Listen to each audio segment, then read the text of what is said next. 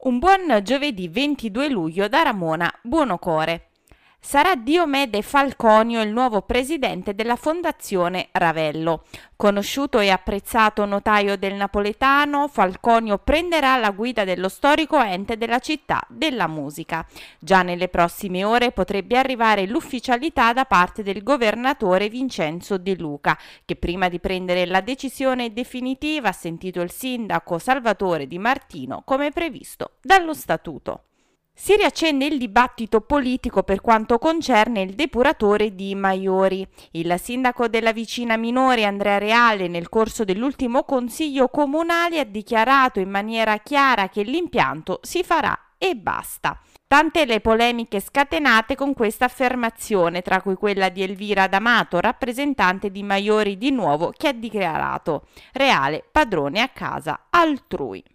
Ad Amalfi parte l'estate dei piccoli. L'amministrazione comunale, guidata dal sindaco Daniele Milano, ha pensato al divertimento dei più piccoli, con laboratori artistici in pineta, Luna Park in piazza e tanti spettacoli d'autore che ripropongono i classici della tradizione istrionica e della letteratura per bambini e per ragazzi.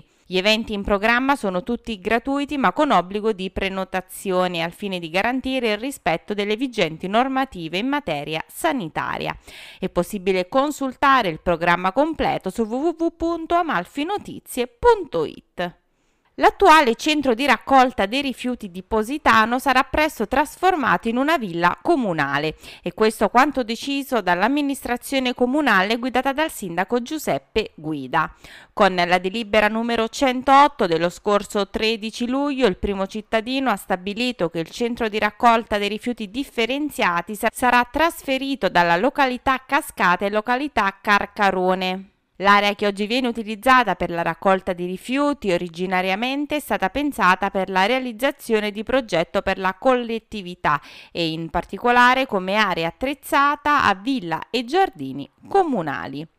E concludiamo con un report dei casi Covid in costiera amalfitana. Durante la giornata di ieri si è registrato un caso di positività positano e tre guariti ad Agerola. In Costa d'Amalfi dunque si contano in totale 2.701 casi, di cui 26 attualmente positivi, 2.643 guariti e 26 decessi. Questa era l'ultima notizia, l'appuntamento con le news locali torna puntuale domani. Io vi ricordo che è possibile ascoltare il giornale radio di Amalfi Notizie su Radio Divina alle 11.45 con replica alle 12.45 e sui canali di Amalfi Notizie, Google Podcast, Apple Podcast e Spotify.